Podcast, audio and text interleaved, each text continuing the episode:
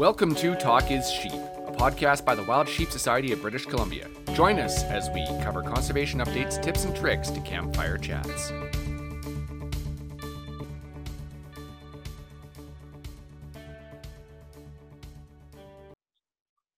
Hey everyone, Kyle Stelter here from the Wild Sheep Society, the past president. I'd like to welcome you to episode number six, where talk is sheep. So today this is a pretty cool one. Um, we got somebody on board uh, on the call today that I'm super stoked about.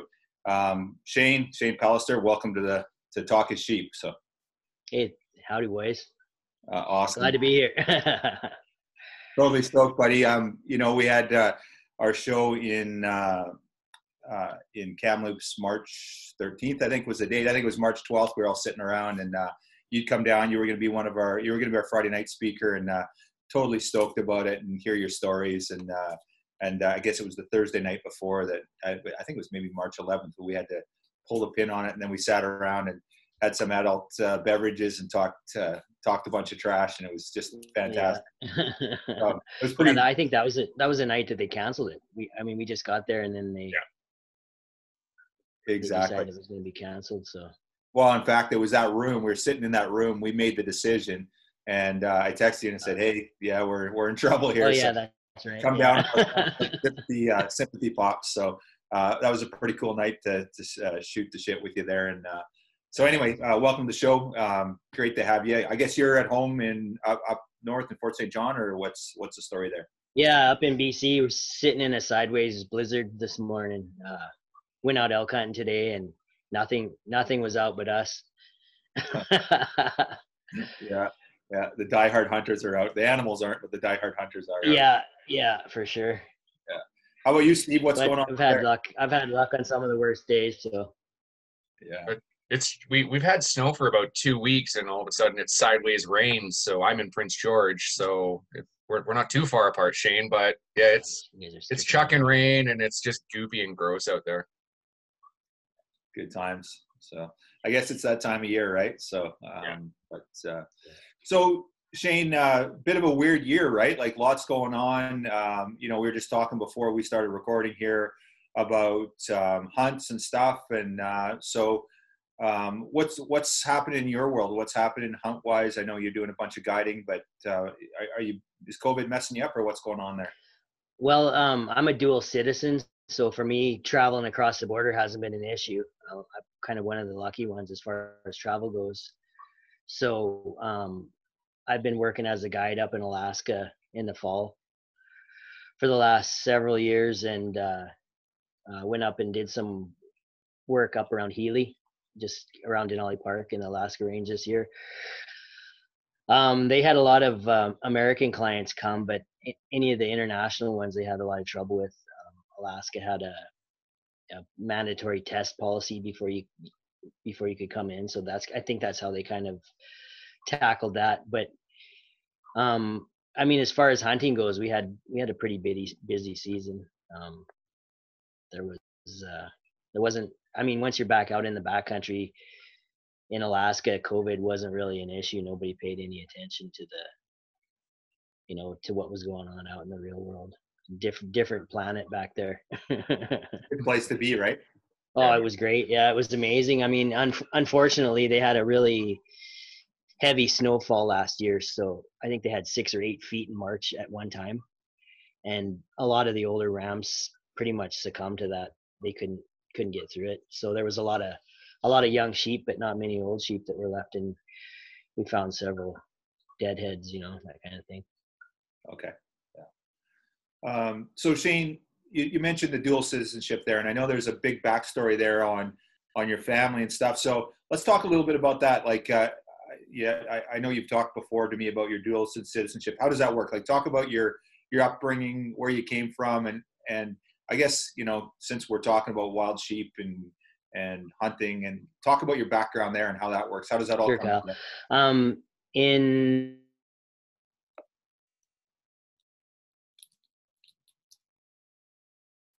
in Montana, my my um in Mon- I was born in Montana. Um, my dad, Greg Pallister, was uh went to school for bio to be a biologist. He wanted to be a wildlife biologist. So during the course of his uh, college, he decided to write a thesis on bighorn sheep. So um, he made the decision to move us up to a ranger station in the Beartooth Mountains in Daisy Pass. So for two years of my, you know, adolescent life, you know, three to five, I think, four to four to six, something like that. We were living in a, you know, up up pretty high elevation and pretty remote. And I was going around with him all the time. He was doing uh, sheep counts. They were collaring sheep. He was doing uh, forage studies, all all sorts of kind of really in depth kind of coverage of this herd that was living in a really kind of insane part of Montana, you know, very inaccessible, very steep, very remote. So he spent a lot of time doing aerial studies or, aerial um, tracking of them and that that kind of thing. And one of the one of the rams that was kind of habituating around that area was a ram with a he had a fluorescent orange collar, and everybody called him the red ram. It was maybe a six six year old bighorn, but I was just completely enthralled with that sheep. and somewhere I have a drawing of it, you know, a drawing of this ram, and it's got a crosshair on it. At five years old, I drew a crosshairs on it. so, I mean, I kind of fell in love with sheep, you know, very early age.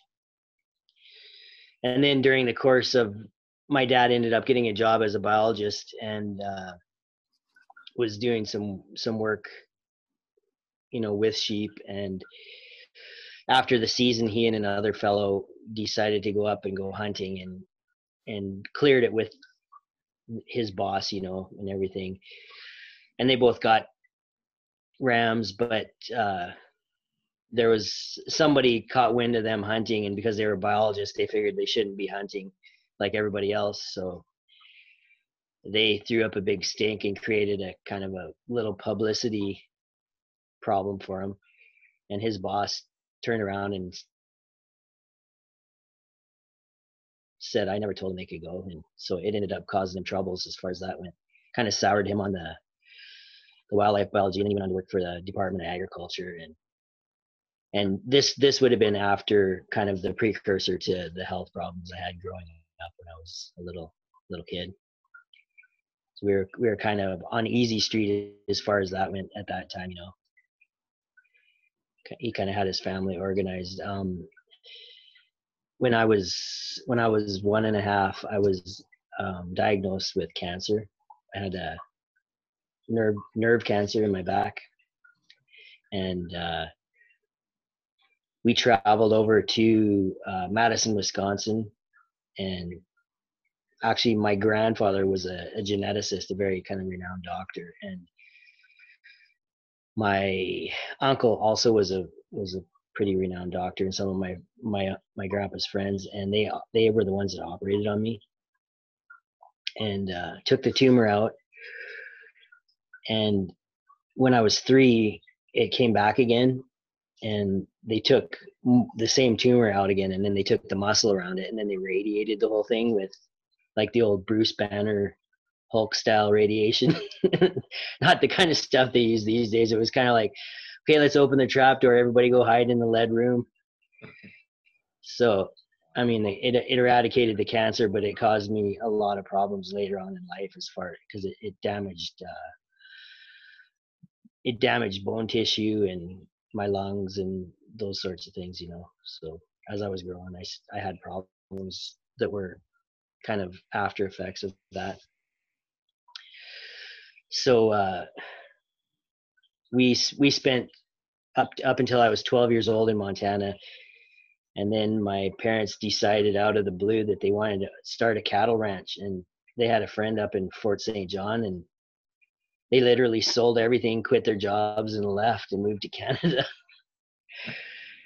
And i mean it was looking back on it it was a pretty brave and gutsy thing to do you know i, I can't believe my mom agreed to it but they they literally packed all their shit on the you know, on a, on a, these trailers and drove across the border. I can remember driving along and the, the lawnmower we had fell off of the trailer on the interstate and went bouncing down the freeway.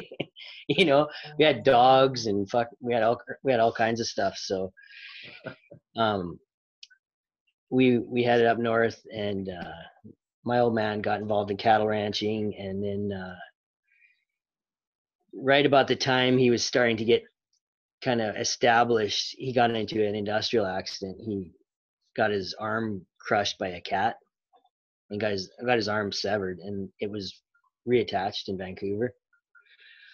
That was in like 81 so you can imagine the technology then wasn't super great and they it was successful. He they saved his arm. Um, but with with a little bit of i mean probably 80% of what it was. So that kind of that you know and, and and with the economy kind of crushed his dreams of being a cattleman so then he got involved in the oil field and with his background in sheep hunting and, and being an avid outdoorsman in montana um, you know we'd always been incredibly active hunting you know not just sheep and uh, he made some friends with some local hunters around here and started looking into sheep hunting and um, then the rest is kind of history as far as the hunting goes. The hunting's great in British Columbia, and you know he he taught me a lot about taught me a lot about sheep hunting, a lot about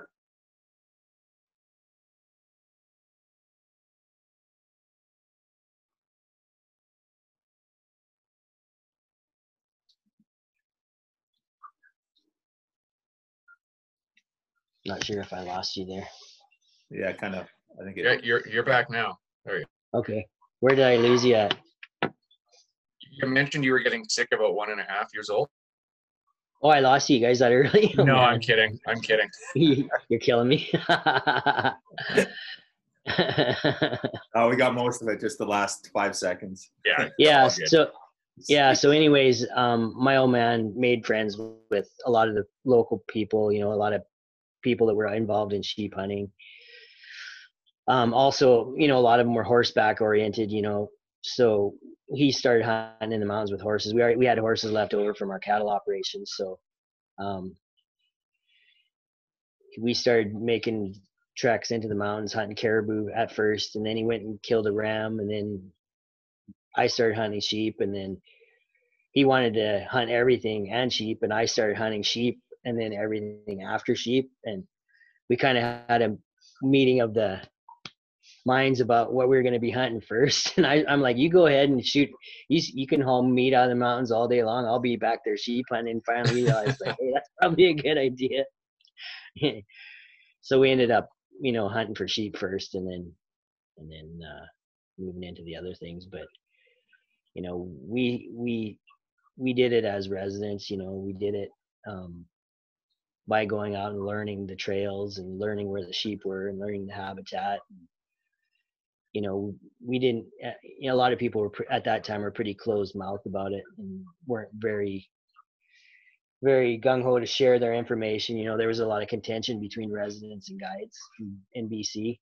I'm sure you guys know very well what that's like.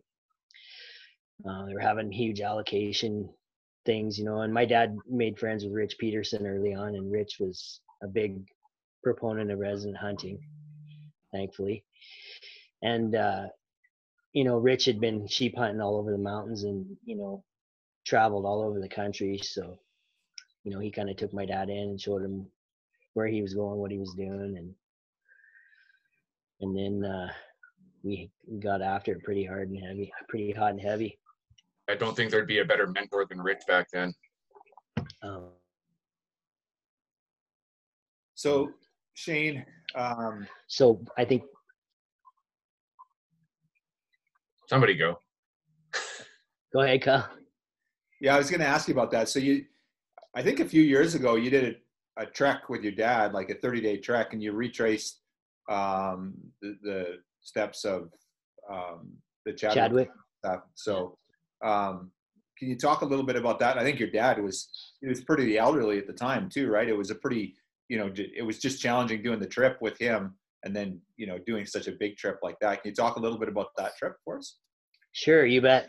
Well, my dad's always been a very avid outdoorsman. He's been very active in sports, and you know, he's he's always been a hard worker. I mean, he's a champion of a human being, as far as I'm concerned. Just a all around amazing, amazing man. You know, good fam- family man, good father, good friend, and uh, he, um, you know, at 71 years old, his heart's all in, but his body is not so much anymore and I've, I, I'm always trying to tell him, you know, you got to exercise, you got to keep in shape, you got to, you got to stay fit. And he's always like, I am fit, you know, and then he's having a hard time for the first few weeks.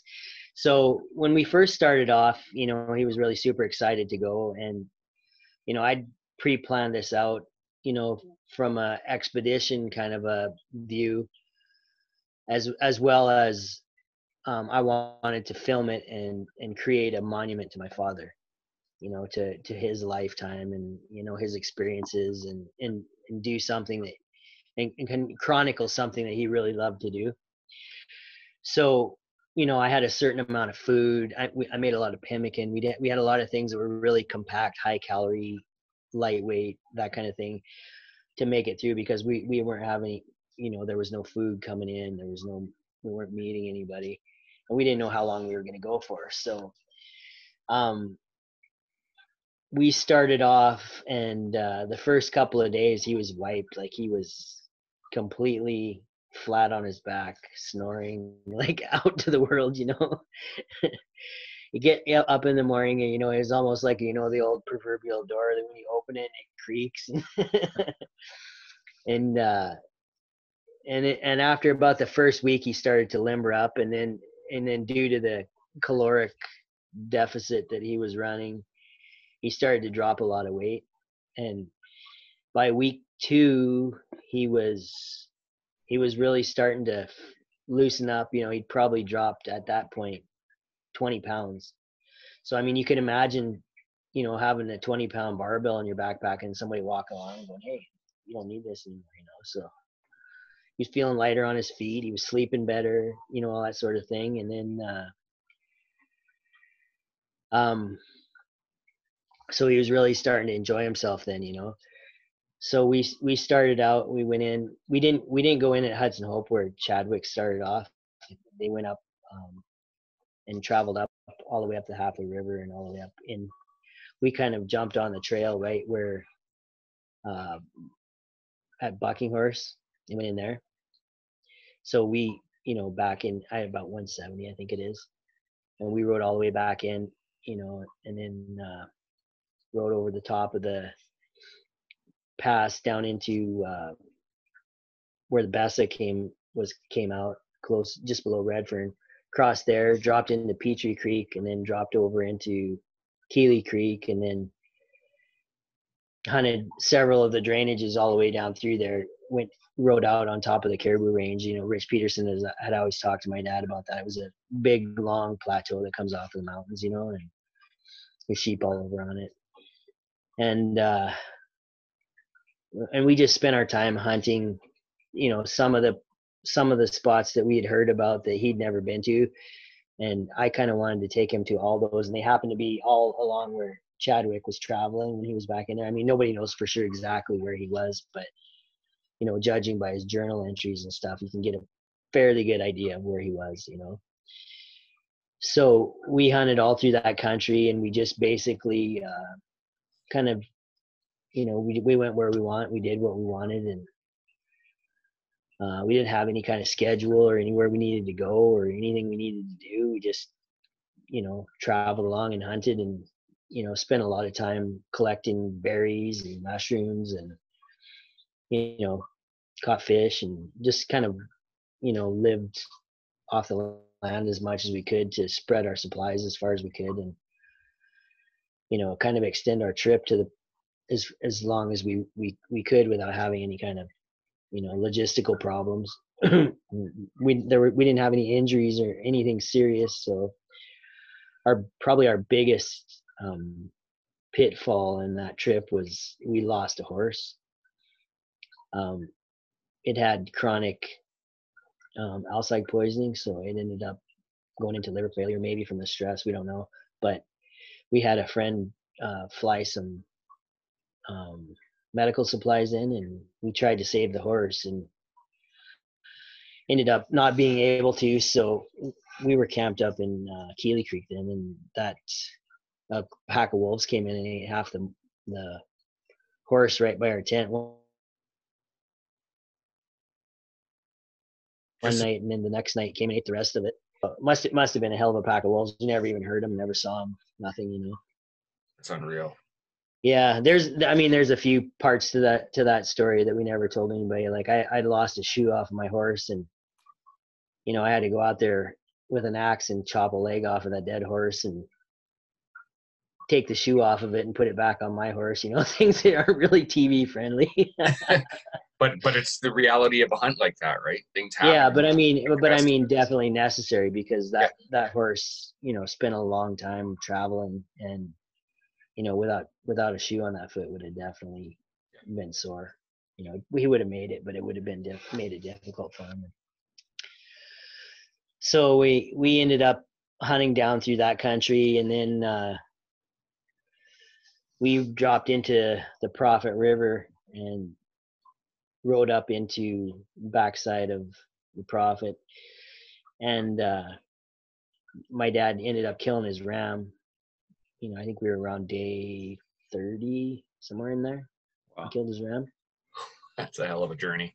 Yeah, and he passed up some other rams along the way. There was there was actually a pretty good ram that we saw kind of, you know, up off the south side of the Prophet, and uh, you know, it was a nice ram, but it was a really shitty spot. You know, nothing like nothing that we wanted to jump at, you know. And then there was another one that was kind of just a legal, maybe 155, 158 inch ram, and he's got plenty of those. So I just told him, no, that's not happening, you know. You're all the way back in there, make it count. Yeah. So uh, we ended up finding the ram that he got, and I mean, I don't know if if there's if you if you sat down and picked the perfect spot on planet Earth to kill a sheep, if you if you could have found a spot like the place that he anchored that ram, I mean, it was I mean, epic isn't even a, a, strong enough word to describe it. It was on the end of a like a knife ridge with a fall to your death on one side and then drop off on the other. Okay. a flat spot where it was bedded. And I mean nothing on the other side of it. Like we're talking free fall in 320 degrees, 340 degrees around it, you know. And and the and the view off there was just incredible. You know, it was t-shirt weather. It was there was just a slightest breeze. It was dead calm. It was, I mean, if there's a such thing as the sheep gods, they were definitely smiling on him that day. You know, and and uh, it was it was a it was actually it was an incredible. Um, I mean, one of those once in a lifetime minutes, you know, moments that you'll never ever be able to recreate, and and there's no amount of language or no amount of visual that will ever do justice to how epic that moment was for him, you know. You know, and, and then to see him walk out and just stand there and look off into the distance and and just, you know, take a moment of, of silence to just take it all in was really really amazing, you know, and I'm I'm I'm incredibly grateful that I had the opportunity to be able to not only go and do that, but also um, with the help of some of some very close friends, uh, Cody Robbins, be able to produce and edit that and make it into something that was incredibly great. You know, I'm definitely in his debt for for the help for that, and I mean he did it just just because he's a, a great guy. You know, one of the best guys I know. Wow. Where can yeah. we watch that video? If somebody wants to see that, Shane, where can they watch the movie or that? Um, we have it posted in YouTube. It's 39 days on the Trail of Chadwick. Okay. okay. I'll yeah. I'll put it at the end. Yeah, we're we're actually working on some ideas for for some more things coming up here. Um, I just came out of uh, one of those divorces that everybody makes jokes about, you know, the comedians. so we we just kind of come out on the right side of that, and you know, there's a lot of positive things in the future for me and for my little girls who are both avid hunters. Uh, Maya and Justice, they're little little killers. That's awesome. They're definitely predatory, but they're also, you know, very personable little girls, and you know, they're really into the idea of going out and doing some filming, and so we'll we'll see what happens with that. What do you have in mind, Shane? What are you thinking? Well, you know, I'd like to chronicle their up and coming. You know, as they as they're they're starting to get to the point now where they're they're super independent. You know, they're able to handle higher caliber rifles and you know they're both avid uh horse or you know they're into horses and rodeo and that kind of stuff so you know they're good riders so they both are very adamant that they want to start sheep hunting immediately so how old are they shane um maya's 15 and justice is 11 okay yeah yeah, yeah well, so they've been out uh, this fall already. I've seen them on a bunch of stuff with. Uh, I seen them in a meat locker yesterday. So. Oh yeah, J- Justice this year. He said that she was. She said, "I want a moose this year." When I I'm getting my core this year, so I want a moose, and I'm like, okay, that's a lofty goal. We'll see what we can do, and they both got moose.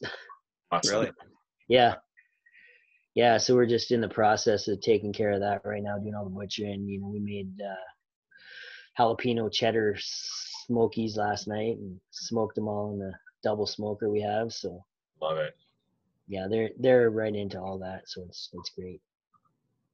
So you're thinking about chronicling a sheep hunt with them? Is that the kind of the next project you kind of have in your mind? You That's one of them. Yeah, I want to I want to have them both there. Like I I'm pretty confident we can go up and do a double header, both of them, you know, and have them both on the same trip, and you know, just kind of a family thing. We're gonna do our best to get the old man involved, and he's 75 this year. He's still still winning the mountains this year hunting when I was gone up in Alaska, so he's still gung ho to go. So. so it's like that, you guys doing horseback or like ride in and then it'll yeah ours will be horseback for sure with the girls like we'll do something where we're going to go back and you know we'll have enough time to look around and you know there's some there's some good places that are good hunts for them. You know, not too difficult. Nice.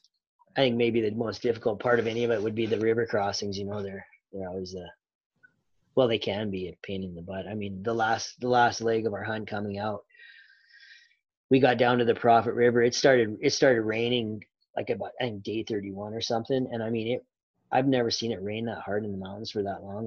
Like it rained just like a deluge, you know. And we I've been hunting up on this hillside for well since 1991 back in there and that whole hill the whole front of the hillside slid from the rain and then the back the backside of where backside of where my dad shot his ram slid the next day and i mean th- these are places that you know there's no slides there. And then we got down to the prophet river it started we started getting into snow and hail and sleet and it was below zero but it was wet. Oh gross. And i mean we were talking about you know 12 hours a day riding through brush going down you know and trying to stay warm and dry was almost impossible and the horses were already you know pretty beat up from the trip and uh they had lost a lot of their conditioning you know and we got we got down to the river and uh it was still sleeting and we looked at the river and the river was like at the conditions our horses were in it was just we weren't going to chance crossing it you know just wasn't smart. So we set up camp that night. We got up the next morning and in the back channel where we had camped we were up on a flat little bench and the back channel was six feet deep in water the next morning. So i don't know how many feet it came up. It must have come up the river must have come up maybe a solid three feet overnight you know just across the main main thing of it. And it sounded like a jet engine coming down there and we were just like whoa you know so we had good grass for the horses and uh we, you know, we just kind of hung out. We actually built a big, huge fire and just kept rotating the horses by, warming them up, you know, because um, looking looking back on it after we got back out, the, the caloric load that a horse needs to to keep just to maintain its body weight at that temperature is incredible, you know, and and they just weren't getting it on the food that we had. So uh, that's when we called our buddy Joanne to come and help us cross, you know, so we could cross them empty just just for their sake. And and then we got out to the Minaker River, which is normally you can cross that thing in a four wheeler not get your feet wet. You know, it was bank to bank, you know. So we camped there that night, and that actually that night was really interesting because, you know, we were down to minimal food by then, almost nothing, other than you know we had sheep meat. But my dad um, suffered leg cramps that night that were just incredible. Like he, it actually brought him t- brought him to tears. They were so bad. And so he managed to get through those, and then the next morning, that that river dropped three feet overnight, like literally three feet. It was really cold, you know. It literally just dropped right down from where we were camped, like stuck a stick in the in the bank, and uh, we got up in the morning and we damn near still had to swim across. Like all the trails that we normally ride down, like one trail you, you see in the show is just all water, you know. Down through this cut line, it's, three feet of water. It was just, it was, it was unreal. so we we got out to we got out to the end of there. We had a friend come and meet us in on the way out with, you know, a bunch of oats and stuff for the horses. So we stopped and gave them a power snack, but they were they were wiped out when we got back. You know, they took a lot of TLC to get back to to healthy again. But I mean, they were rock hard. You know, they look like they look like they were Greek warrior horses. You know, when they come out of there, but definitely, I mean, it was a tough trip on everyone. I my dad lost 38 pounds on that hunt. Wow. And I, and I lost 28. I don't I don't know if I even have that much to lose, but. How long was the trip? How long were you guys away for, Shane? We were we were 39 days in, wow. from start to finish. Yeah. Amazing. Uh, just out of curiosity, do you remember how long the Chadwick expedition was? How long that? How long? Uh, I don't. I can't remember offhand. I mean, I, I read a lot of the old diary stuff that they had, but um, I know they suffered a lot of hardships on that trip too. And I mean, they did a they back back then hunting was kind of a free for all. They were just like shooting things left, right, and center. You know, yeah, for meat and whatever. Um, how many horses did you guys take on that trip with you? We took six horses. So um, when we lost that horse at two weeks, we had to haul all the stuff that that horse was wearing on another horse. So, you know, the extra panniers, the pack saddle, the blankets, you know, that stuff had to go with us everywhere we went. So it was definitely a challenge kind of organizing that. But we had, you know, really spent a lot, or I had spent a lot of time planning how we were going to bring stuff and how much we were going to bring and to try and keep it compact. So that definitely helped us, you know, throughout the whole trip.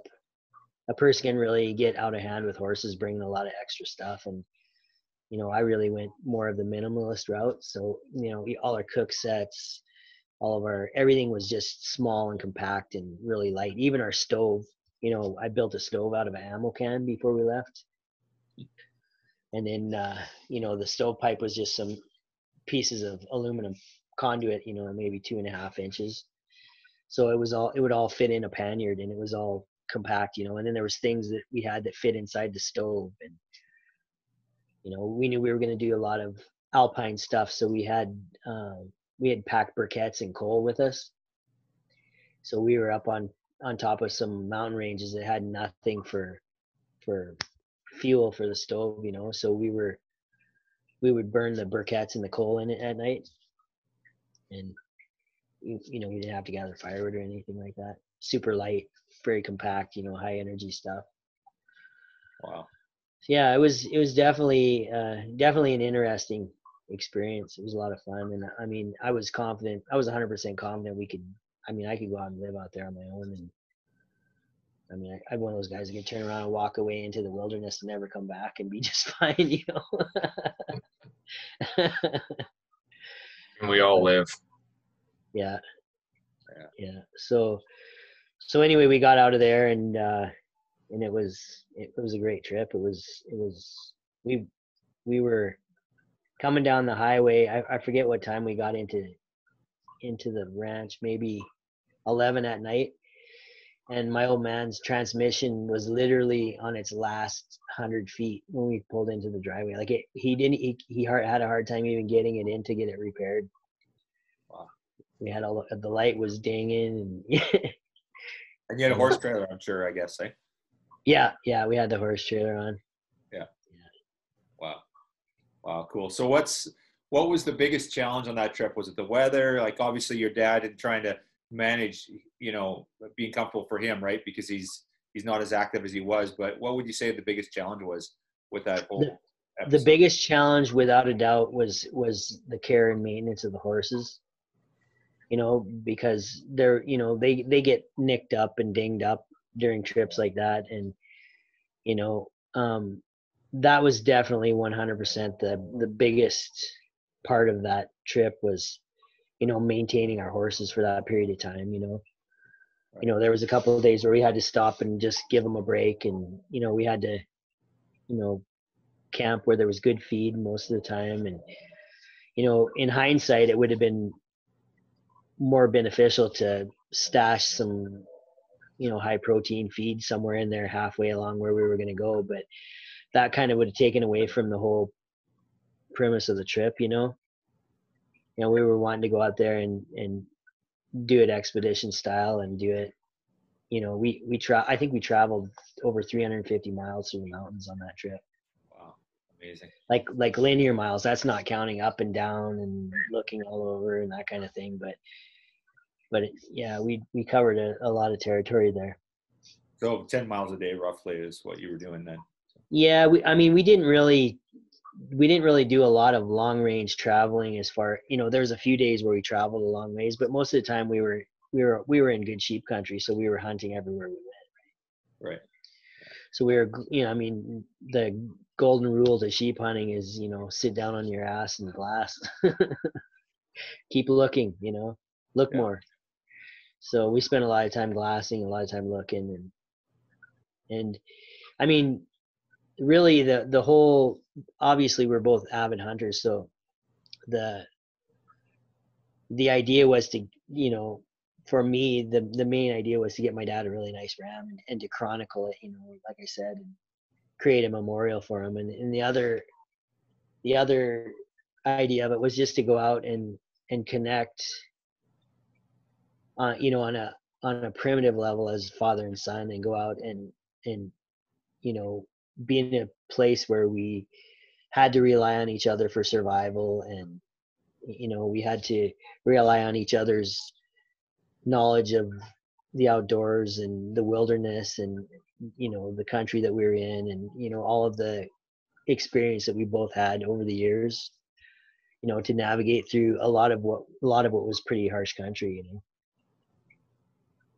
and so, a lot of the places we went, you know, there's no trails. We we made our own. So, Amazing.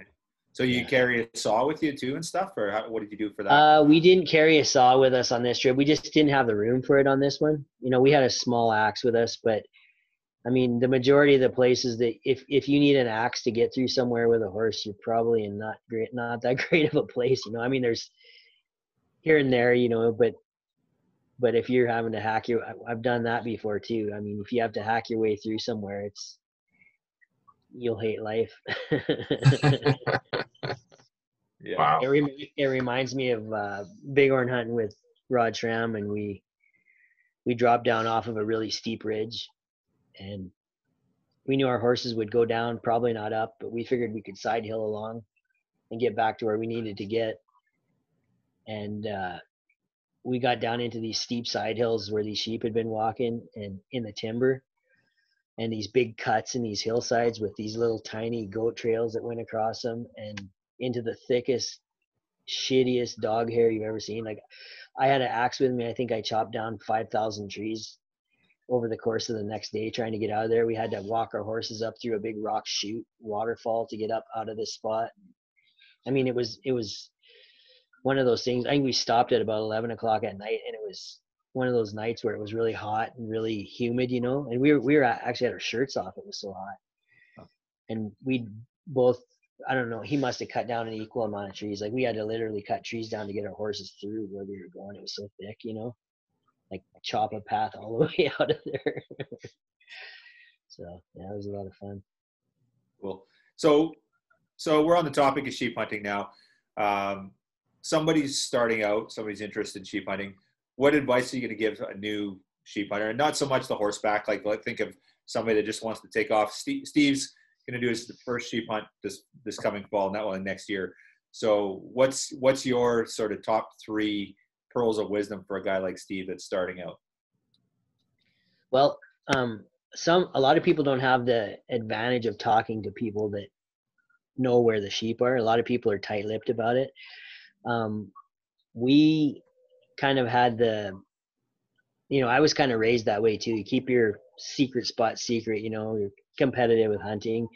But as I got older, you know, I started to, you, you know, you, you learn about humility and you learn about friendship. And um, I started to notice people like Rich Peterson who would, would go out of his way to help people and, you know, tell them where a good spot was to go or just get them out and get them active, you know, and, and that appealed a lot more to me than hoarding it for myself or keeping my secrets, you know? So I kind of embraced that that persona of you know it's not not that I'm writing a book for everybody like go here go here go here but I would definitely would help people get out and get in the right spots and you know go look, have a good chance of, of finding sheep so I mean you know talk to your peers talk to your friends you know find out people that have you know same kind of interests you do and and pick them for knowledge and see what they have to say some people are really helpful and happy to help. Some people aren't,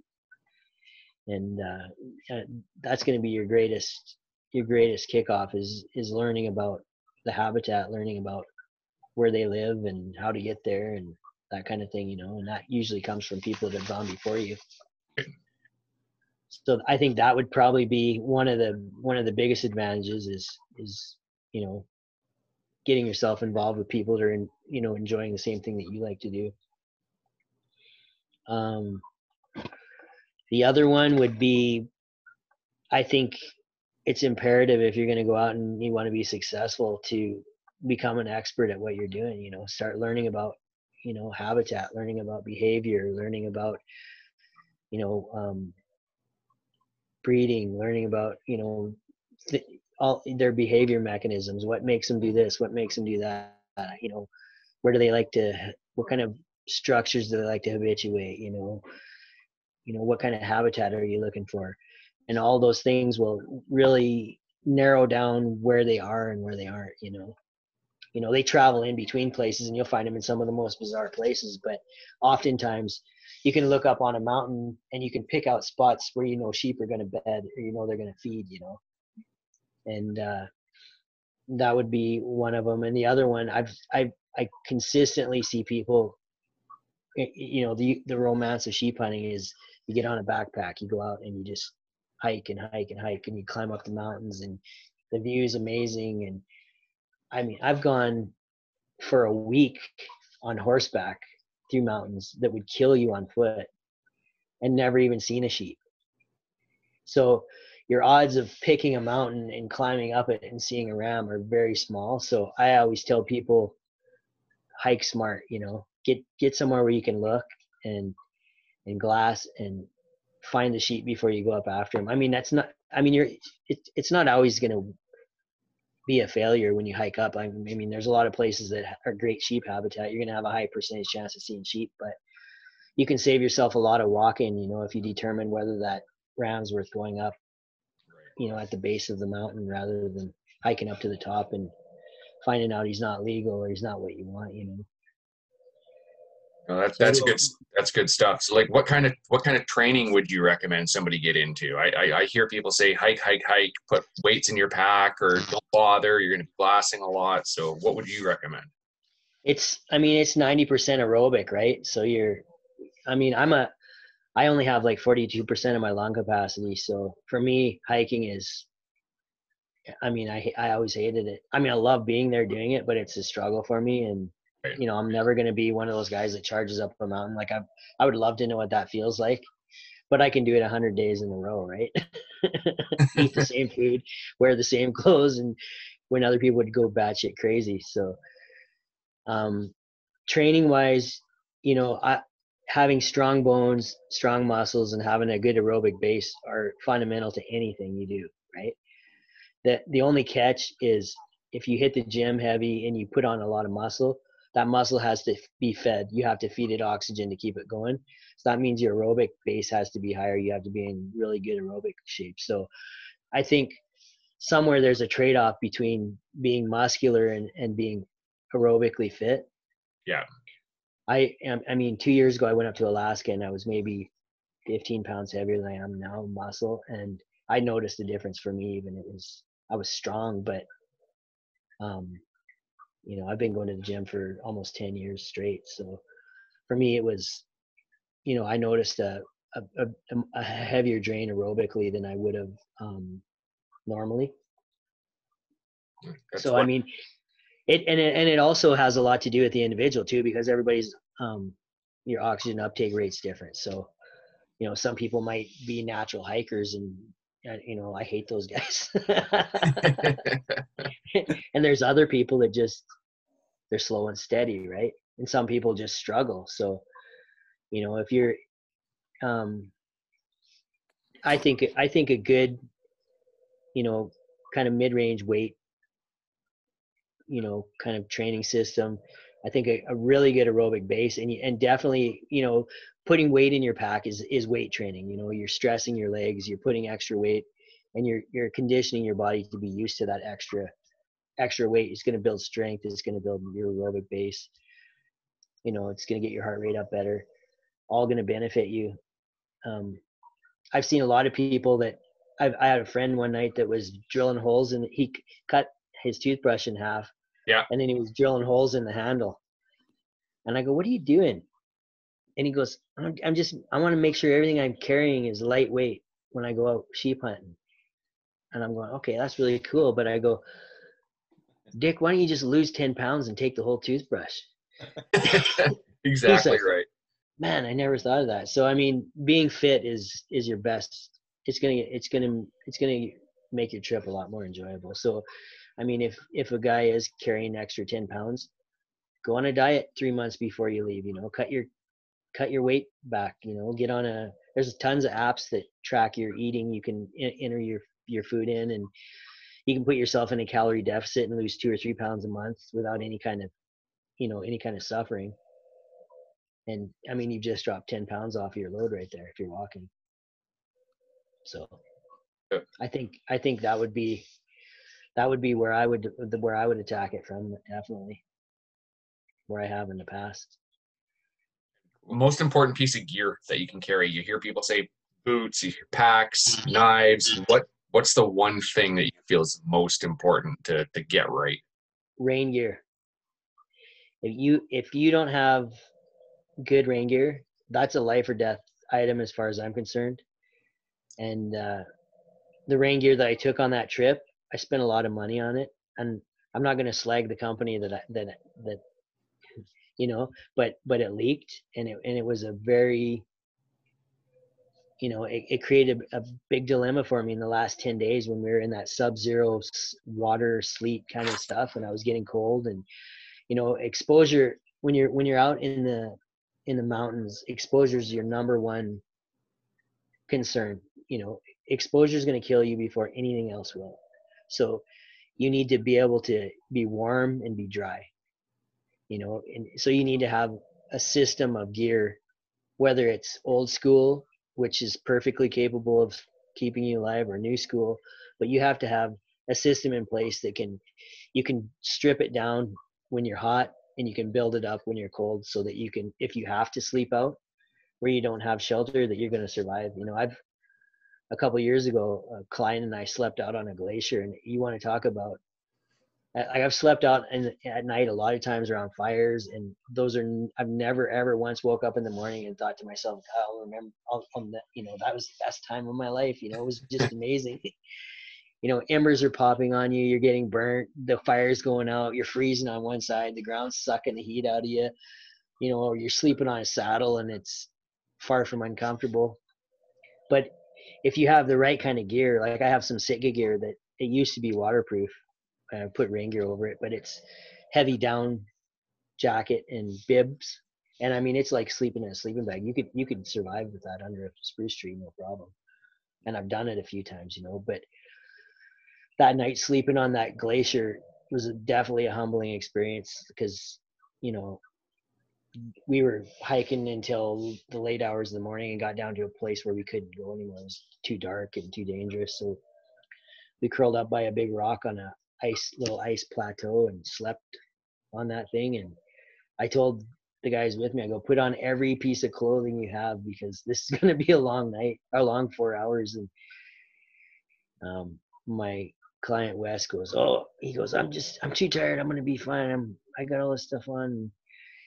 And he woke up about an hour later, and he's like, "My God, am I cold?" we had to get up and shivering, lips were blue, and you know, and we we had just like one little space blanket thing. But I mean, it's it's amazing how fast things go from really good to really not so good, you know. And and if you have if you have good gear if you have a good layer system, it'll, I mean, I mean, it can save your life literally, as far as I'm concerned, you know. Me, exposure, the exposure is the number one concern you should have in your hunting. So you weren't going to slag the guys with the crappy gear, but what are you running now for rain gear? What do you got that's, uh, do you have a, a, set of gear that works really well right now? Well, I've gone through a lot of them and I hadn't found any that were waterproof yet. A lot of them that say they were, and I've had people that have had good luck with some of them, but um, I bought some Gore-Tex Cabela's guide wear. Okay. It's, it's not, it's black. And I mean, a lot of the hunting you do when you're up in the Alpine, you're in grays and blacks and stuff anyway. So, you know, primary colors or, or not primary colors, but kind of black and white and grays tend to blend in better than anything, you know? Yeah. And, uh, this is like black, black rain gear with, I think it's got some red lettering on the side of it or whatever. It's, not something you go, hey, uh, you know, it's a the coolest camel pattern ever. But I mean, it's dry, hundred percent. I had the pants for the last two years, and I had the coat this year, and we were up in that, you know, Healy country, and it rained on us for twenty some days, and never got wet once through it. Hmm. So I would definitely, I would definitely advocate for them for sure. Is it heavy as hell, or can you hike in it? Does it? Super light. It's just a gore. It's just a Gore-Tex layer, but it's okay. You know, but it's a high. I think it's two or three layers. It's, I've heard that Arcs Arctex is Arc'teryx, supposed to be yeah. Arc'teryx is pretty good too. Like it's I think they're three layer Gore-Tex too. Super expensive, but yeah. I don't know how how much they would love having people endorse their product with gut piles in the background. yeah, yeah, no doubt for sure. Um, I'd be happy to. yeah.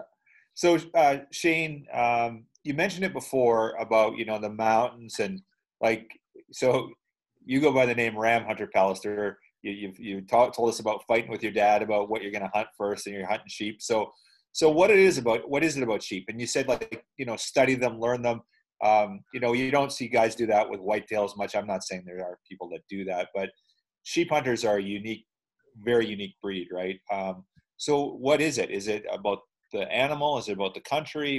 What what is it that makes sheep hunting so special, and why are you so bloody addicted to it? well, I think for me, I mean, at an early age, they were they were magical to me. You know, they were they were like bigger than life. I was a tiny little kid. My dad was, you know, this big bearded guy. He was my hero. You know, he was a you know wore a hat with a foxtail off the back and elk ivories around it, and you know he was a killing machine and just like unstoppable. You know, like just a force of nature when it came to hunting. And I, you know, I wanted to be just like him. I thought he was amazing, you know, and he just loved sheep. For some, I don't know why he he really dove into sheep so much, but I I think it was just an opportunity that he had, and uh, and he kind of jumped at it. And you know, being so hardy and being so outdoorsy, it was just a great fit for him, you know so I think for me, it was just something that was just, you know, it was like a unicorn when I was a little kid. It was just this mystical, unbelievable thing that, you know you just didn't see him all over the place. Like you did deer and elk and moose you know? So um i would i would go out with him and i would love it when we ran into that red ram. And then you know and then when we got into teenager kind of life you know we we were always hunting a lot but we had never really got into the super long expeditions into the mountains and my dad started doing them he did one with uh, the Thiessen brothers back in the day went up into that prophet country and uh, came out with a giant moose and a sheep and all these stories and you know so and then his, some of his brothers came up hunting from montana with him and went out and you know went out elk hunting and that kind of thing. And you know obviously we we got involved in it too and we were hauling elk and moose out of there like crazy and i just i think the first ram that i killed was just such an interesting amazing experience. It was just it just hooked me for life you know? We we hiked up the backside of this big long we, like we rode our horses up this big hog's back and got up onto this you know where we couldn't ride the horses anymore tied them up and then uh, hiked up onto this ridge line where we, we'd seen a ram from way back down the prophet river. And uh, you could tell he was a good ram from quite a ways away. He was laying on the skyline you know when we spotted him and this was two days later so we we climb up there and we really didn't, i you know, at looking back, we didn't really have any kind of experience with it, you know. And uh, we were walking up the ridge line and we were on a beside a big rock face, you know, and it had a sheep trail coming down it and there was a big rock slide below it. And uh, I'm literally in the front, my dad and his brother, and I hear some rocks rattling and I look up and here comes five sheep running down this rock face above us. Like we're talking 20 feet away. I grabbed my gun, racked around into it, and as the sheep ran by me, it was literally seven feet away. I I put I swung my gun like this and went boom, and just it, it hit it. It hit it so hard it like it it the the hair where the bullet went in went like this from the muzzle blast and knocked the ram right off of his feet. And I threw the gun to my dad and ran down the rock slide because it started, you know, rolling and grabbed a hold of the horn and the leg and held it there so it wouldn't roll down the rock slide while it was dying, you know. How old were you? Um, I would have been 19 then. I, I had to hold this ram that was fully 100% alive. Well, I mean, it had a, a 7 mm slug right through its shoulder blade, but I mean, literally from seven feet, just blew it right off its feet. So I held this thing until it it it died, and then uh, we were all all happy, you know, and taking a few pictures and whatever. And all of a sudden, we hear, "Hey, you guys shot my ram!" And we're like, "What?" We look up, and on the top of the cliff, there's a native fella looking down over the top of the cliff. As his head popped over the top, you know and he comes skittering down the rock where the sheep came and come down and his name was Jimmy Cardinal. He was guiding up in there. And he's like, "Yeah, we we spotted that ram from, you know, down the other side and we jumped him and my I didn't let my client shoot and he goes, "Well, I guess we'll go hunt somewhere else." so that was my my very first ram, you know, and a beautiful double broom, super nice ram, you know. It would have been pro- it would have been over 40 inches, not broomed off. But uh, so that was kind of the kickoff to it, you know, and then backpacking it down and and then uh, my dad really, you know, started hunting them heavier too, and then I just that's where I kind of kind of told him, look, I'm going to be sheep hunting more than I'm going to be hunting anything else first, you know. So kind of eclipsed into that, and then uh, you know we had we had a lot of we had a lot of great hunts. I mean between all of us between he and my dad and my brother we have quite a few sheep. I think maybe i don't know probably 45 or so something like that. Wow. But quite a bunch yeah but uh you know that was kind of the kickoff and and i mean to me the the draw to it is i you know, I know a lot of people that hunt sheep now, and I mean, to a T, almost every one of them are, you know, people that are high quality, you know, high functioning people. They're people you can sit down and have good conversations with. They're usually, you know, avid at whatever they're doing. They're they're usually fit. You know, they're um, they're they're out, they're looking for they're, they're always looking for ways to test themselves.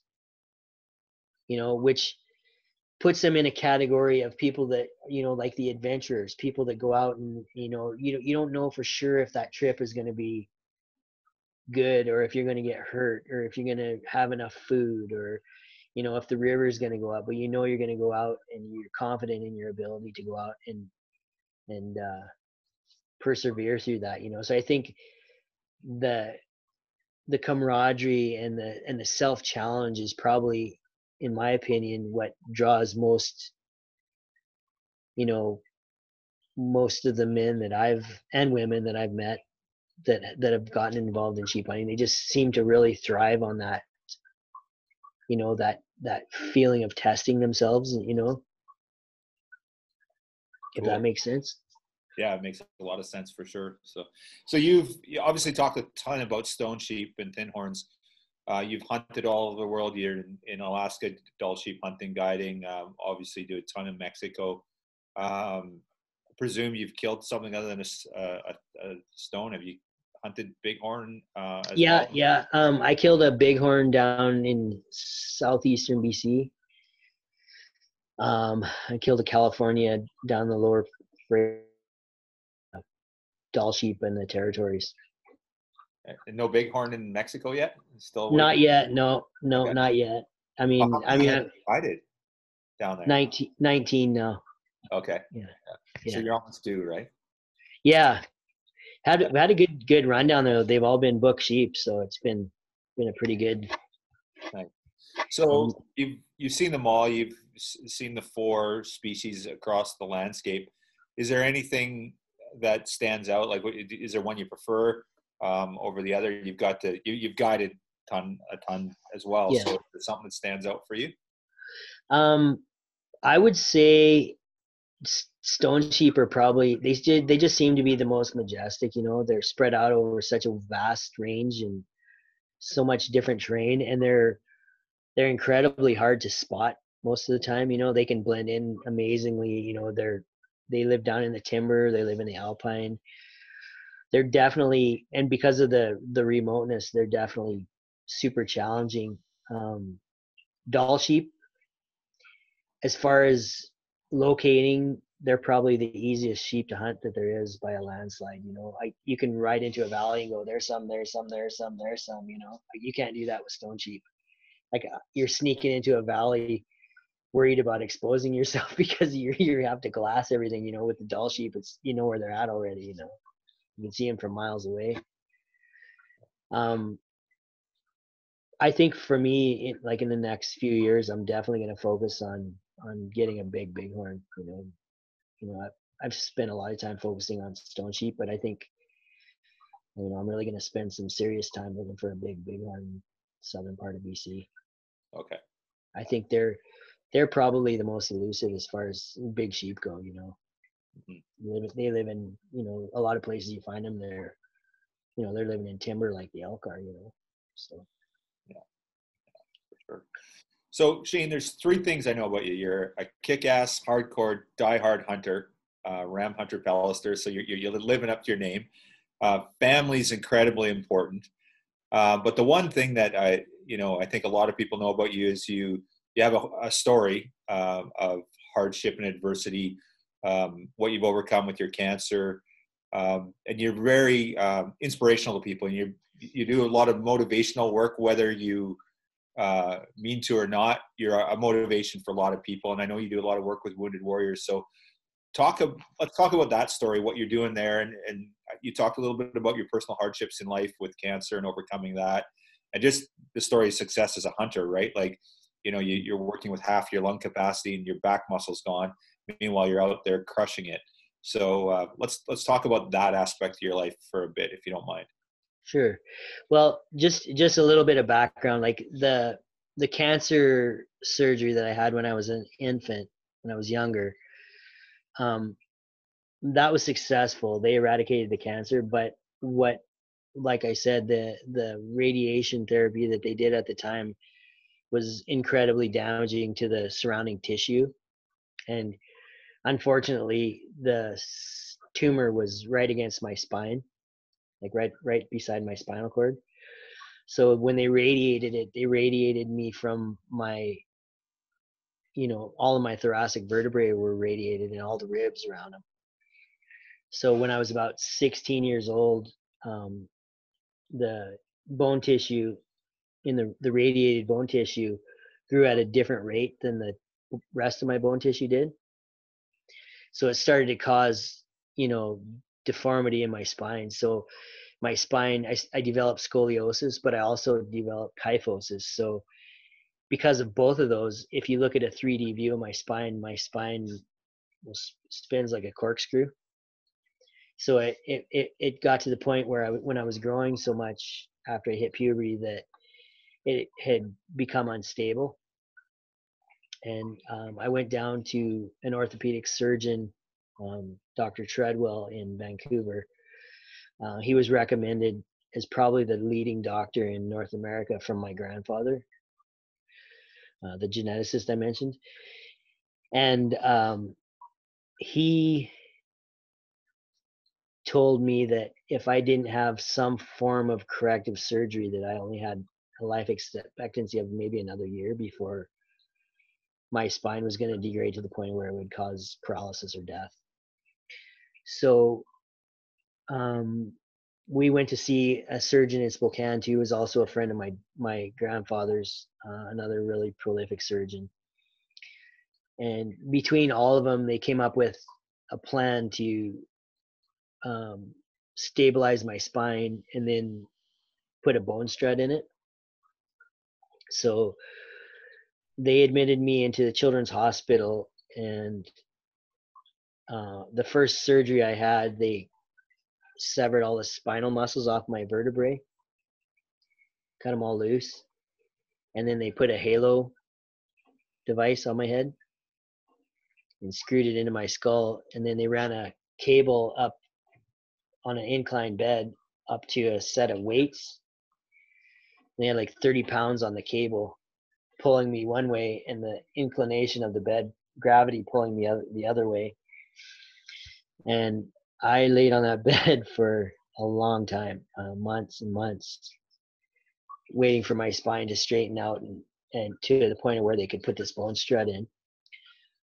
Um, so when they got to the point, you know, every so often they would take me out of the traction, put me in a wheelchair that had the same sort of setup in it that pulled up on my head, you know, because my spine wasn't stable anymore because of the muscles being loosened off of it, my neck and that sort of thing. So they would wheel me down and I would get x-rays taken every so often and they would measure the progress of the of, of how they would straighten it so um, I think it was maybe eight months or so before it got to the point of where they felt they were confident that they wanted to operate on it. So the next surgery I had, I went in and they um, cut my fibia out of my leg, and they split split the lining down the bone, peeled the bone out, sewed it back up, and the bone regrew back down inside my leg. And they took that piece of bone out and they took i can't remember if it was three or four of my discs out of my thoracic vertebrae they removed the discs and they fused my spine and then they fused the fibia to that area that they were stabilizing.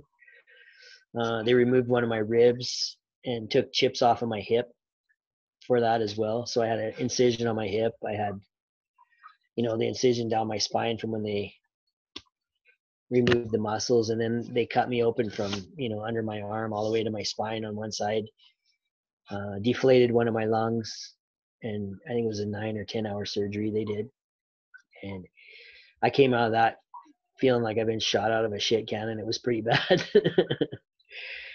Um, they uh, had me on like a full-time morphine drip and they had me in a put me in a body cast and uh, I was in traction for you know months again, in the in the bed until the until the bone solidified. And when they got to the point where they were confident that the bone had, you know, all fused, then I think that was a little over a year that I was in the hospital. Then they put me in a body cast, you know, with a thing that held my chin up and turned me loose and sent me back home. How old were you when this happened, Shane? Like, how long ago was that? I was 16 when that happened. So I missed a year of high school for that. Wow. So I went back onto the farm and with a body cast on and was going out trapping and doing all the shit they told me I wasn't supposed to be doing. And I can still remember breaking sticks over my knee and that that jerking motion, just moving my head a little bit and it creating this ama- uh, incredible pain. You know, little things like that. Sneezing was like, you know, to sneeze was like the worst pain in the world. You know, in the hospital after surgery, it was like death. You know, but I was out trapping and hunting and you know trying to get my life back in order, riding horses with this cast on. And I'd come back and my doctor would be like, he told me I could never do any kind of physical sports. You know, I could never do any kind of couldn't ride horses. You know, none of that kind of stuff. He says, don't do any of that. It's too dangerous. You know. And I would show I showed back up for a checkup, and he's like, "You're doing what?" He goes, he just shook his head. He goes, "That's uh, phenomenal that you can do all that stuff." You know.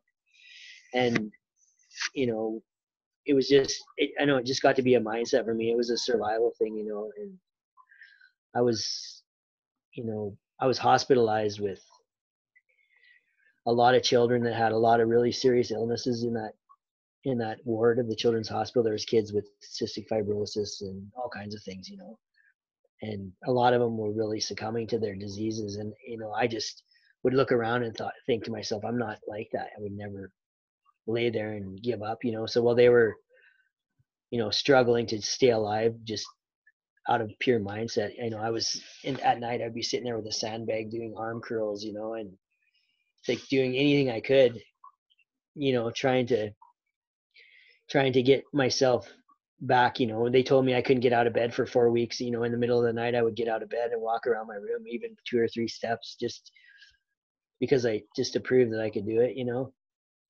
and then when recovery time came around, they're like, "Wow, you know, you're really coming along great." And I want to tell them like it's been three weeks. I've been walking for three weeks already.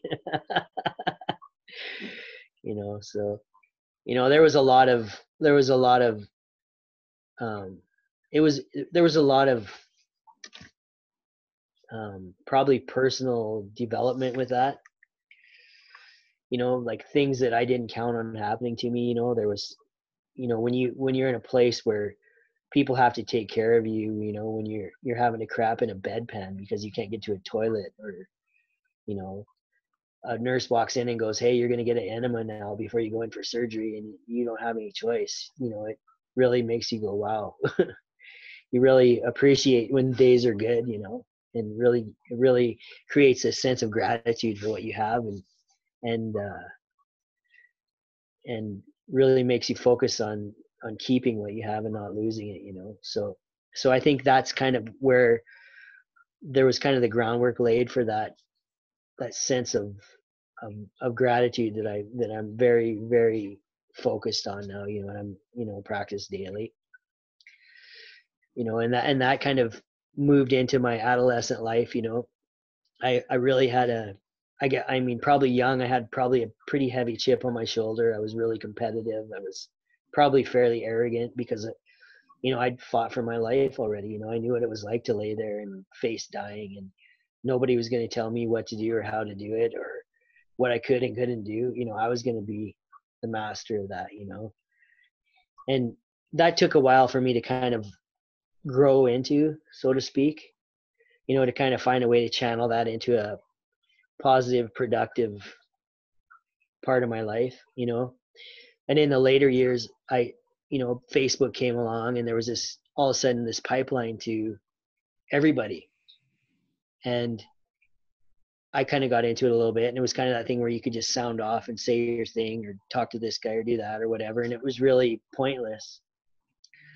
And then I got into the hunting side of things and I'm thinking to myself, what happens if, if, you know, I set up a profile where you find like-minded people and start networking and you know and it and it benefits you hunting but also you start connecting with people that inspire you and you know and start building something different than what's going on. So that's kind of how the ram hunter thing came along. It was just kind of like a branding kind of a thing. It was a way of you know stepping away from what everybody else was doing and being something a little bit different and about that same time um it, it was not, it was not long after being in Mexico that I started doing that. And about that same time, I got involved with the Wounded Warriors, and that was that was a pivotal point in my life. That was an that was a point where my life diverged from what was normal for me and to a completely different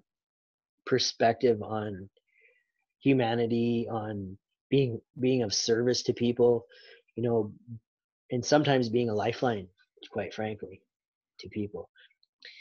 So, um, by chance, I just happened to get involved in it. You know, I, I was very enthusiastic about being involved in it, and um, made friends with some of the people that had founded it, and uh, Ron Robood, who's you know a prince of a man, and uh, started you know devoting whatever time I could to them, you know, whatever they asked of me. You know, I've, I've to this day, if they asked anything of me, I'd give them whatever they asked, time, money, whatever they needed, you know.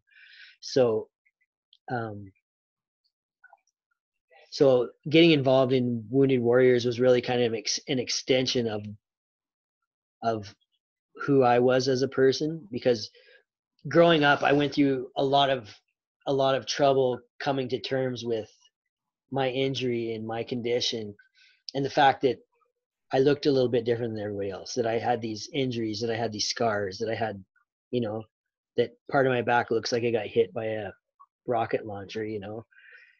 And and I started to realize at a certain point, you know, somebody would recognize me out of the blue and I'd be like, I just I I walked by that person five years ago. How would they remember who I am? And I started realizing, what if what if my image was something memorable to somebody what if that was a way of that reminded them of who i was what if i capitalized on that what if i started using who i was to try and inspire other people what if i stood up stood out instead of standing back? What if i stood forward and said this is what happened to me. This is what i was told i couldn't do. This is what i thought i was capable of and this is what i want you to try and do.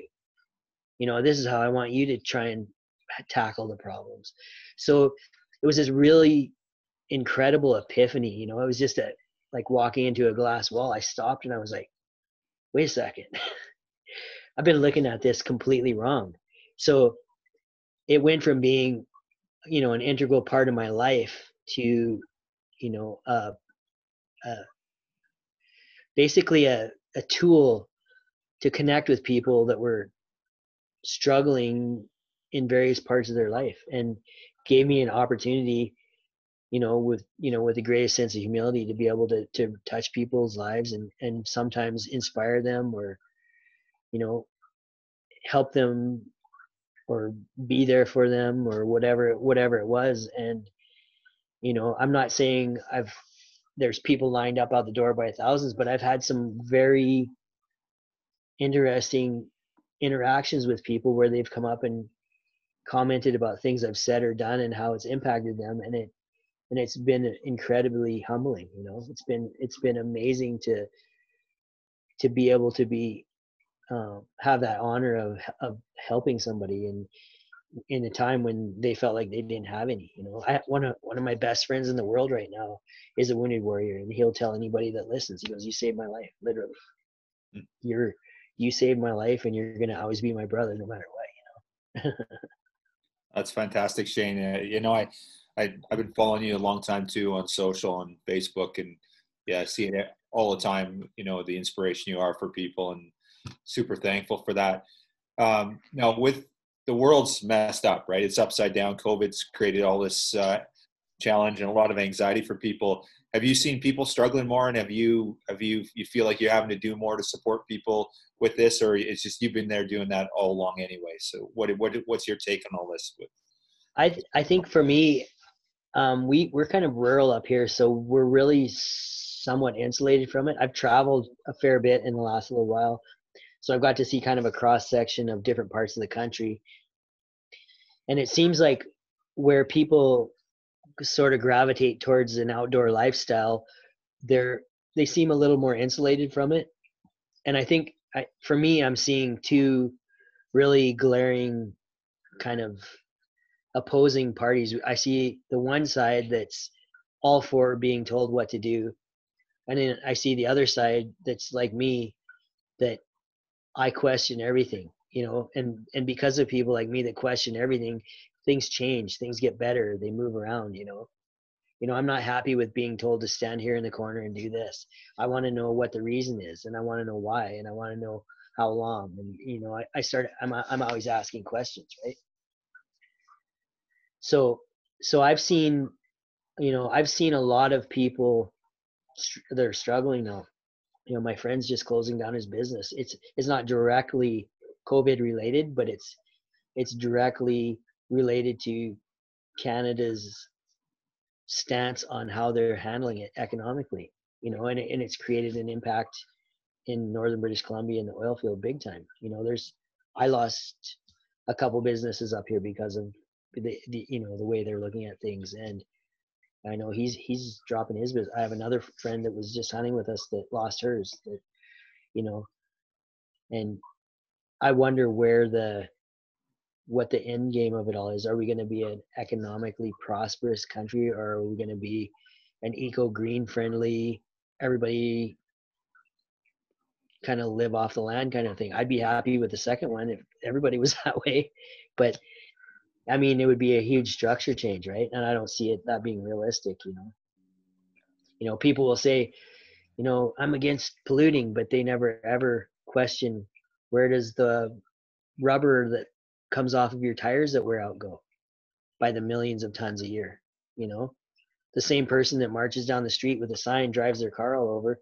Where does the rubber off your tires go? It goes right into the environment, microplastics, you know, micro rubber, whatever. So I think there's a big cross section of people that the realists and the people that are really not looking at things. Yeah yeah very good point very valid point and all uh you know a challenging time and things we need to think about right? And uh, yeah, yeah, yeah. It's, it is a it's a crazy world right now so. I just think I, I just think people have an incredibly uh, most people have an incred- incredibly small view of you know humanity. I think you know you you have people that go out and you know because hunting is such an integral part of our family you know we you know we garden we hunt we fish we we produce you know we don't go out and buy meat in the store. My my household doesn't. We don't go and buy chicken. We don't go and buy beef. You know when we go out to restaurants we don't even buy it. Very rare.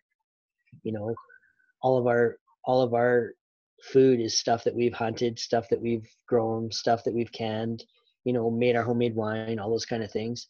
You know, we we we pride on ourselves on being self-sufficient. You know, and and then I see, you know, that person that's a vegan standing in front of me telling me, you shouldn't be hunting. You know, you shouldn't be harming animals. And then I tell them, you know, how is it that you can you can point your finger at me when all the vegetables that you buy are, is all the product of agriculture, which is one of the biggest annihilators of life on the planet you know every mouse in the field gets crushed every bird nest gets run over baby fawns get run over there's crows following along eating all the food that's being left behind the machinery and you're telling me that you don't have any impact on that? You know it's just a it's just an unrealistic view. So so for me you know getting back to the sheep hunting getting up on a mountain and looking across the expanse of all that and knowing that i got there that i was self-sufficient that you know i tested myself it's got to be the most satisfying feeling of all of it you know and and getting other people involved in it and then also being involved in the conservation of it and you know having friends that are involved in it and surrounding myself with more of the same people that have the same passion and the same love for what i do. You know it's it's created a, a really you know the more the more i've structured my life around the things that i think are really important I've really, it's really really made my life great. It's made it amazing, you know, and it, and it, the majority has to do with the people that I'm surrounded with, you know. You know, I have I have more friends than I than I know what to do with now, and and I'm thankful for every one of them. You know, I've, I've been in, in contact with some of the people that challenge me to be a better person all the time. You know, every walk of life, and it's just it's just it's just kind of perpetuated. The more the more that you um, embrace the that idea, the the quicker and faster it starts to happen, and the more your life starts to change.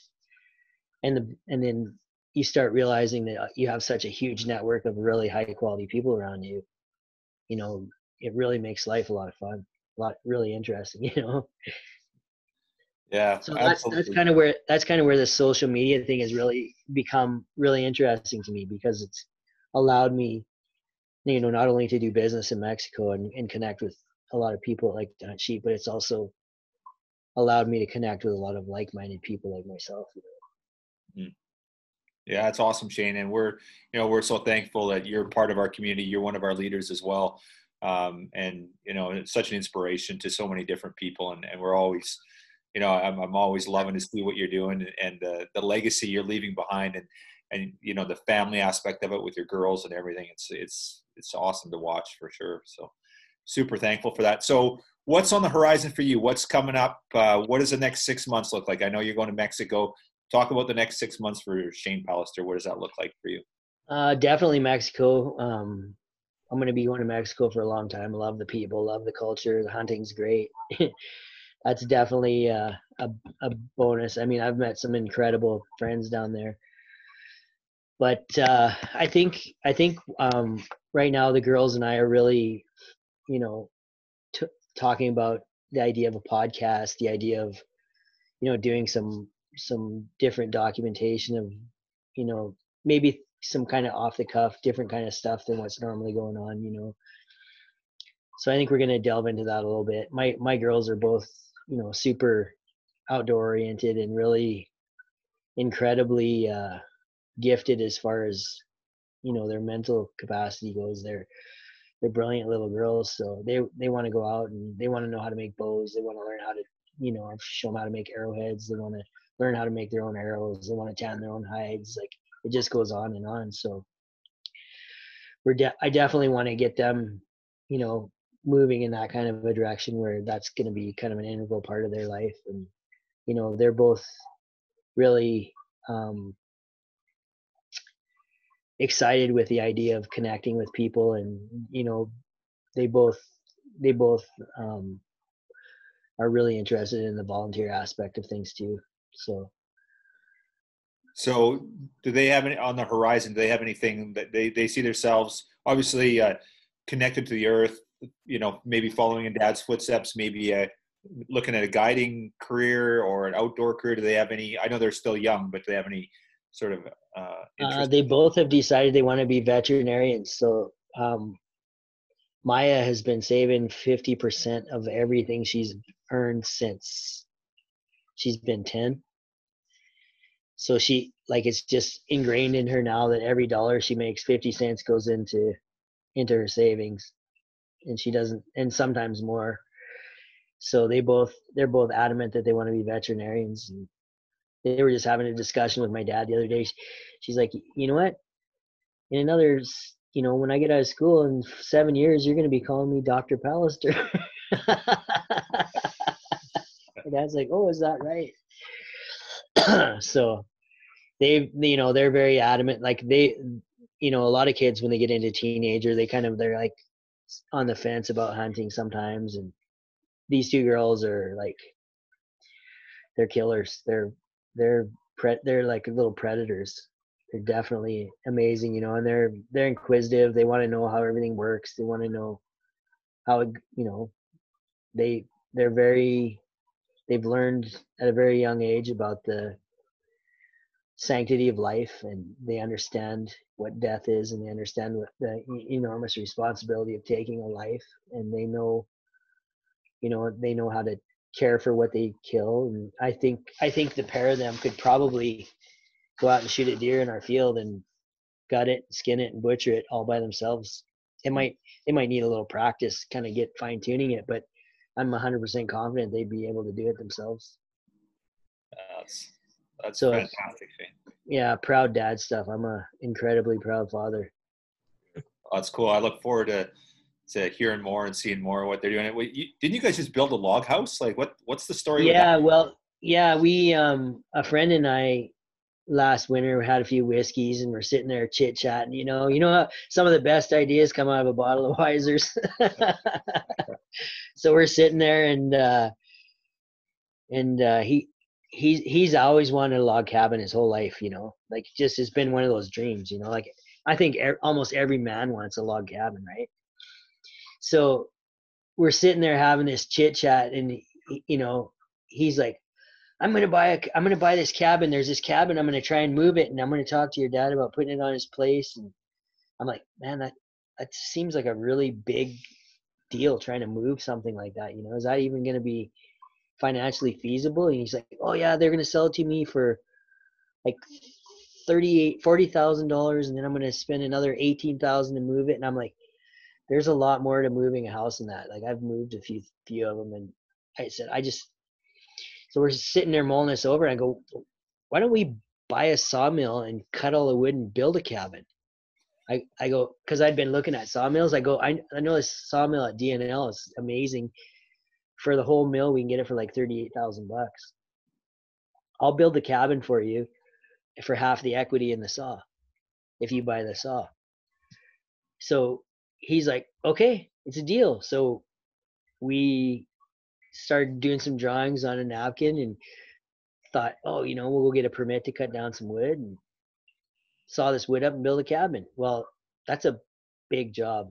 Like building a cabin's a big job, but cutting down the wood, logging it, milling it all, and cutting it is a monumental job. So I think in hindsight, I would probably sit down and spend a little more time calculating the man hours and time it took for my side of the deal.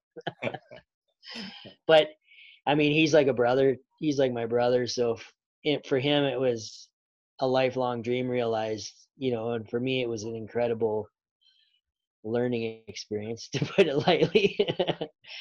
and, you know, we got this cabin built now and got the sawmill. Uh, obviously, sawmill's obviously paid for, but so we have a sawmill sitting here and we're to, I think we're to build some more cabins and build some small, like hunting cabins, portable ones, you know, and sell them, that kind of thing. So it's something where I can work in the yard with, you know, having the kids at home and can kind of build cabins when we're not hunting, fit it in between, you know. Very cool. I that yeah, it was beautiful. I seen some pictures of it and it looked fantastic. It looks yeah. I and you've never done this thing before. You've never built a Well, I've, I mean, I built houses all my life and doing, Right. done construction, but never anything like that, you know. So that was a, was definitely a learning experience. Yeah. I built built antler chandeliers, all kinds of stuff like that. So Right. We doing a little bit bit more of that this winter. You know, I think we'll put some antler lights in the cabins, those kind of things. But Yeah. Yeah. just spend more time at home with the kids. You know, kind of doing, you know, building building. We're gonna build some bows this winter. We're gonna build some arrows and nice.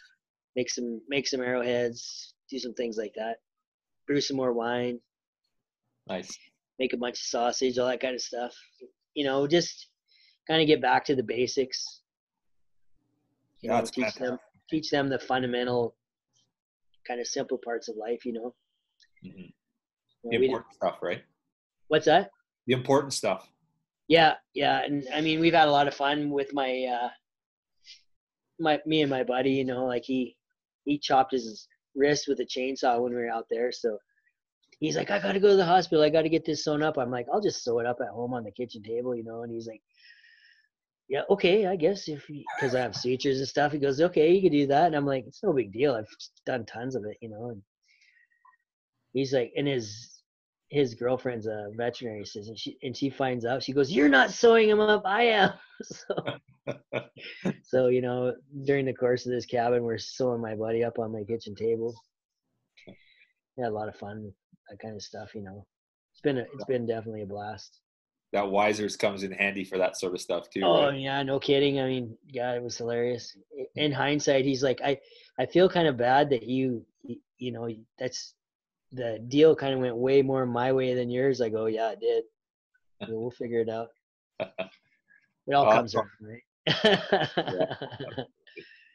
Well, that's awesome, Shane. I really appreciate you taking the time. I've already taken, uh, Steve and I have already taken an hour and a half of your day or almost two hours oh. here. So really appreciate it. You're always an inspiration and just uh, love what you're doing in the wild sheep world and uh, the support you give the conservation community and everything you do there. So just really appreciate everything you're doing out there and just keep it up. Look forward to more from you guys and especially from your daughters, see what they, they come up with over the next couple years. Some pretty cool stuff, I'm sure. So. Well, thank you. I appreciate that. And uh, I, I definitely look forward to being a lot more active in, in wild sheep and conservation in the future. So awesome. I'm always here.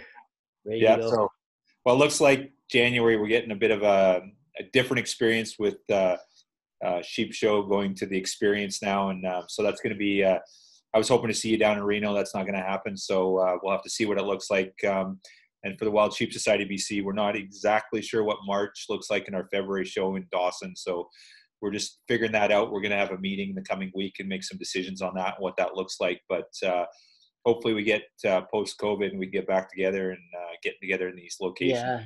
Yeah, no kidding. I, would actually spoken with um,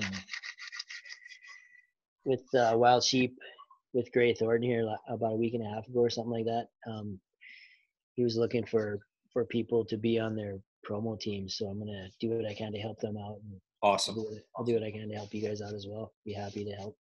I uh, really appreciate that, Shane. And uh, yeah, like uh, you know, I was really disappointed last year. We were having you there for the Friday night for uh, you know to speak and stuff. So you know, obviously we we're going to have you back. Um, provided you're able to attend. But uh, I'm not sure when or how that looks. But uh, yeah. just really happy to have you on the on this on the Zoomcast today with us. So yeah, I'd be yeah I'd be honored to to to do whatever you need. Awesome, man. So anyway, it's enough for your day. Uh, appreciate it. Uh, wishing you all the best. Uh, for any viewers. Um, love to hear feedback from you. You guys have been letting us know a little bit how we can improve things, what we can do a little bit better. Um, you know, we're getting great guests on a guy like Shane if you got somebody you want to see, let us know. We'll see what we can do to get them on the on the Zoomcast. So have a great day, everyone. Shane, thanks again. Steve, thanks for all you do, and uh, we'll hopefully get together soon, guys. All right, thanks, boys. Awesome, guys. Cheers.